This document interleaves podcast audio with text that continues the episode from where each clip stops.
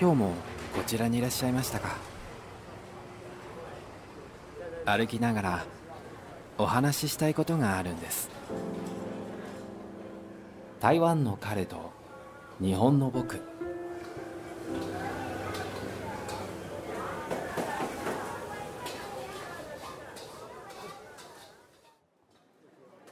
皆さんお元気でしょうか？今回もですねバラバラの話題でお送りしてまいります。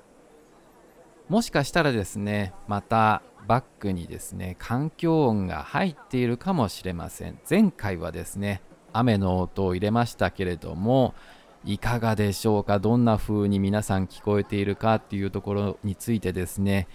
聞かせいただければなと思いますけれどもこの環境音の収録に関してはですねもう少しレベルアップしたいなというふうに思っておりまして確かにですねある程度の臨場感はあると思うんです。しかしですねステレオがなかなかうまくいかない。音はですね左右に分かれてはいるんですけれどもその場にいるような雰囲気にはなっていないなというふうに思っておりますのでどういったところを改善していけばうまくいくのかなっていうのは研究中というような感じで改善を検討しております。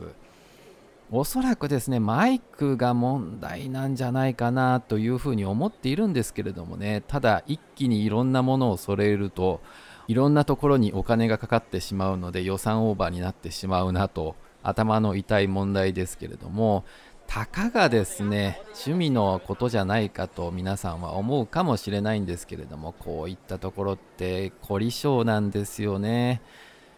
趣味なんだからここまでにしておけばいいじゃんと思うのかもしれないんですけれどもこういった性格ってうん、自分の仕事から来ているのかなという気がするんですけれどもデザイナーという仕事はですねいろんな色とか配置に関してですねどういう意味があるのかっていうことを考えてしまうのでですねその癖というか習慣がですねいろんなことに対して妥協できなくなっているのかなと思いますけれども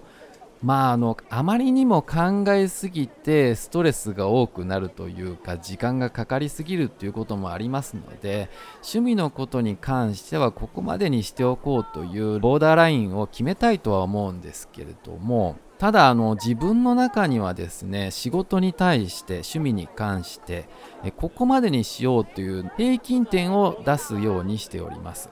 そしてその平均点までいければ OK というか諦めると言ってしまうと悪い言い方にはなるんですけれども妥協すると。いうような感じになります。じゃあその平均点って何なのかっていうのも結構難しい問題ですよね。その平均を知るためにはですねカメラだったらそのカメラの業界のいろんな作品を見るわけなんですけれども見ているうちにですね一番上の方と下の方まあ下って言ってしまうと申し訳ないんですけれども大体その上と下が分かると平均が分かるということでですね何をすればうまくなるのかとか何をしたらダメなのかっていうのがどんどん分かるようになってくるんですよね。そうすることによってまず平均が分かってそこに向かっていけばですね自分の技術も向上できるということです。確かにですね上を見ればですねその目標に向かって技術を向上できるということもあるんですけれどもただですね上を見ると諦めてしまうことが多いんですよね。なんで自分はできないんだろうなっていうふうに考えてしまうので平均点ならですねある程度はいけるようになるんですよね。で平均点まで行ってそれを維持するように努力すればですねいつの間にかその自分の平均点っていうのがどんどんと上がっていくんですよ。そうするうちにですねいつの間にか自分の技術が向上しているということでですねいつの時代もですね同じ平均点ということはないんですよ。時代が進むにつれてですねカメラだったりイラストだったりデザインだったりのその技術というのがですね向上していくのでそれに応じて自分も適応していくことによって平均点が上がるということなんですね。全く何も知ることもなく努力もせず平均点っていうのは維持できるわけではないということなんですね。なのでその平均点まで行ってやめるというのは飽きるということではなくってここまでやればある程度いろんなことに対応できるようになるという、まあ、目標というふうに考えていけばいいのかなと思いますなので自分はそこそこ頑張って平均点までいければいいかというふうに趣味に対しても仕事に対しても考えております。えー、そこでですね話はちょっと変わるんですが美容の話になるんですがこれもですね自分のこの凝り性というか性格が関わってくるかもしれないんですがフェイスパックにはまっているんですね。台湾って結構ですね韓国だったり日本のですねフェイスパックが輸入されていてもちろんですね台湾ならではのものも売っているんですね。というのが分かってですね自分の家の近くにポヤというあのチェーン店のドラッグストアって言ったらいいんですかね。がありまして結構でかいんですよ。でそういったところでフェイスパックを見ているうちにめちゃくちゃ種類あるなと思ったんですよね。でこれを見てなんかこう凝り性の自分はじゃあこれ、まあ、全部を使うっていうのは無理かもしれないけれどもある程度の種類を比べてみて研究してみようと思い始めたんですよね。で特にですねその台湾限定のフェイスパックっていうのを使っていてこの前使ったのがですねそのどこどこの山の花を使っているとか台湾茶を使っているとかっていうものがあってですね香りだけなのか成分だけなのかちょっとわからないんですけれどもでも使っているうちにですね同じフェイスパックなのにこんなに違うんだっていうのが分かったんですよね。フェイスパックの素材自体もですね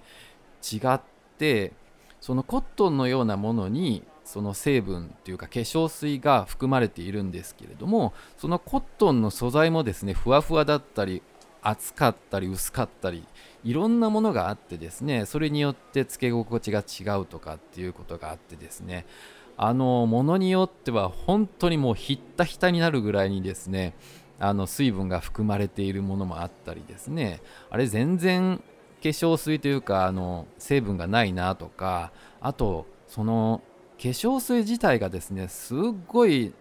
粘度が高いネバネバしてるというかまあ、そういったものがあったりサラサラしているものがあったりっていうことでですね。その香りだけではなくって本当にいろんなものがあるんだなということが分かりました。台湾茶ってどういう香りなのかなっていうふうに、まあ、表現はしにくいんですけれどもしかし自分はそんなにこういい香りというかセラピー効果があるようには思えないんですけれどもね。皆さんまあ好きな方はですね好きかもしれないんですけれども自分の感想としてはお茶を拭いた後の付近の生乾きの状態の匂いというか本当にね、まあ、あの申し訳ないんです。あの表現が悪いのは分かっているんですけれどもちょっとねなんかうん生々しいお茶の匂いというかですね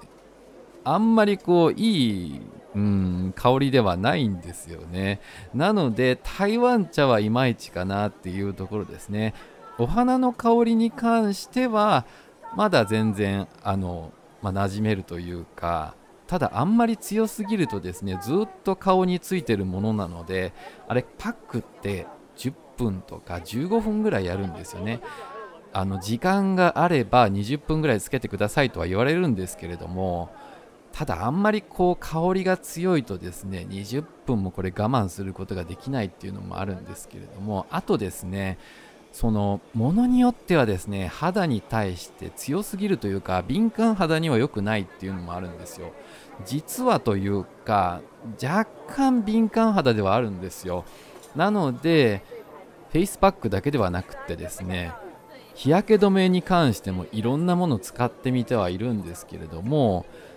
まあ、日焼け止め効果 SPF とかいろんな数値とかがあるんですけれどもただやっぱり自分の肌につけるものだから優しいものでないといけないなっていうことがあってその YouTube 見たりですねそのいろんな人の美容系のブログを見たりですね研究しているんですけれどもはい、なのであの台湾ならではのフェイスパックでいいものがありましたら皆さんに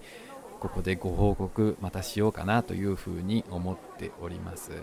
この美容を続けているうちに分かったことはですね結構筋トレに近いなというふうに思ったんですよね。努力すればするほど自己肯定感っていうのはすごく高まるんですよね。ああこれだけ頑張ったらこれだけ綺麗になるんだっていうその正直に反応してくれるところが嬉しいんですけれどもあこれって確か筋トレやってる人もそう言ってたなっていう気がしてですね。まあ、あの自分の中でその満足自己満足っていうのもあるんですけれどもただこれをですね自己満足で終わらせてしまうのはもったいないというかやはりですねどこかで報告したいというか認められたいということがあってですねこんなことをしてるんだよみたいなことを自然と他人に言ってしまってですね自慢している気はするんですけれどもただ普段見ている人にとってはそんなに変わらないんだろうなって気もするんですけれどもね。まあ、そういった感じで美容と筋トレは似ているなっていうのをフェイスパックを研究しているうちに気づいたということでございます。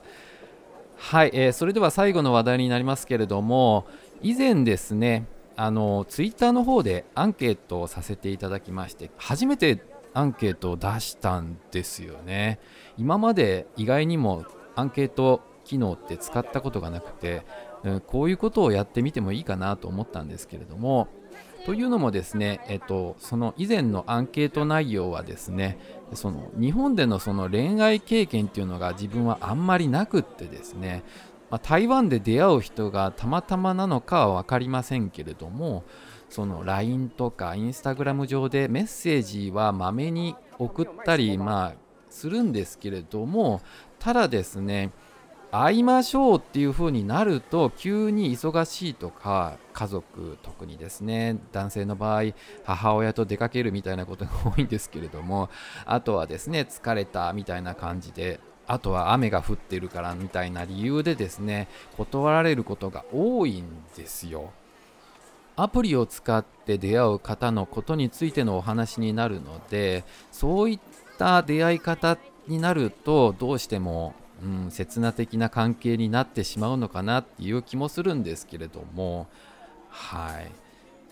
まあこういったことに対してですね皆さんこれはよくあることなのでしょうかというような質問をさせていただいたんですね。えそういったところその全体でですけれども合計19票もいただきまして普段ですねここまでのいいねとかいただくことがないので非常にありがたいんですけれどもはい皆さんありがとうございます。で結果としてはですねよくあるが63%たまたまが5%ということでですね、まあ、本当はこの2択だけで構わないんですけれどもただあと1択だけですね明らかにこういう出来事がありましたとかこういう思いがありますみたいな選択肢も含めていた方がいいかなと思ってですね3つ目の選択肢が他に相手がいるからっていうのをわざとというか意地悪というか入れてみたんですけれどもそちらがですね32%ということでですねよくあるのうちにまあ含まれているのかなと思うんですけれども結構多いですね。確信だけじゃなくてですね絶対こいつ相手がいるからだろうっていうなんかこううん疑いの気持ちが入っているような気もするんですよね。だから皆さんね本当にこういったことってあるんだなと思うんですよ。こういった嫌な思い出があるからこそですね自分は絶対こういうことはしたくないなというふうに思ってですねあまあこの人確かに見た目もいいし性格も良さそうだけれどもあんまりちょっと、うん、自分の好みじゃないなと思ってもですねあの途中で連絡をその止めたりですね音信不通になるようなことはやめておこうという努力をしております。努力をしているという程度なんですけれどもねどうしてもですねやっぱり興味のない方にはその連絡頻度が減ってしまうというかなかなかそこをね心を動かすのが難しいというか、まあ、そういった努力をすることによってですね、えー、いつしかですねそのコミュニケーション力が高まっていい方が見つかるんじゃないかとかいろいろと考えておりますけれども今後もですねこういったちょっとアンケート企画というかポッドキャストならではのですねフットワークの軽い番組にしていければなというふうに思っております。ただですね今後ツイッターっていうのがどうなるか分かりませんよね。最近あのインスタグラムのアカウントありますよみたいなツイートもさせていただいたんですけれどもというのもなんかこのイーロン・マスクさんっていうんですかね。ツイッターの代表の方ですけれどもあんまり詳しくは知らないんですがいろいろとトラブルがあるみたいでツイッターが有料化になるんじゃないかとか今もですね一応有料のプランはあるもののですね無料プランも残されてはいるんですけれども今後そこら辺どうなるかわからないということでですねツイッターでアンケート企画続けていけるかわからないんですけれどもできればですねちょっとインスタグラムの方にも移行していきたいなというふうに思っておりますのでそちらも皆さん見ていただければなというふうに思っております。最後まで聞いていただきましてありがとうございました。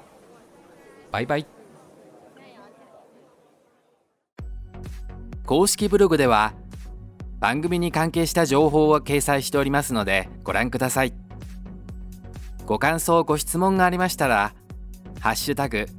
タイカレ日木」をつけてツイートしていただくかウェブサイトのお問い合わせフォームからお送りください。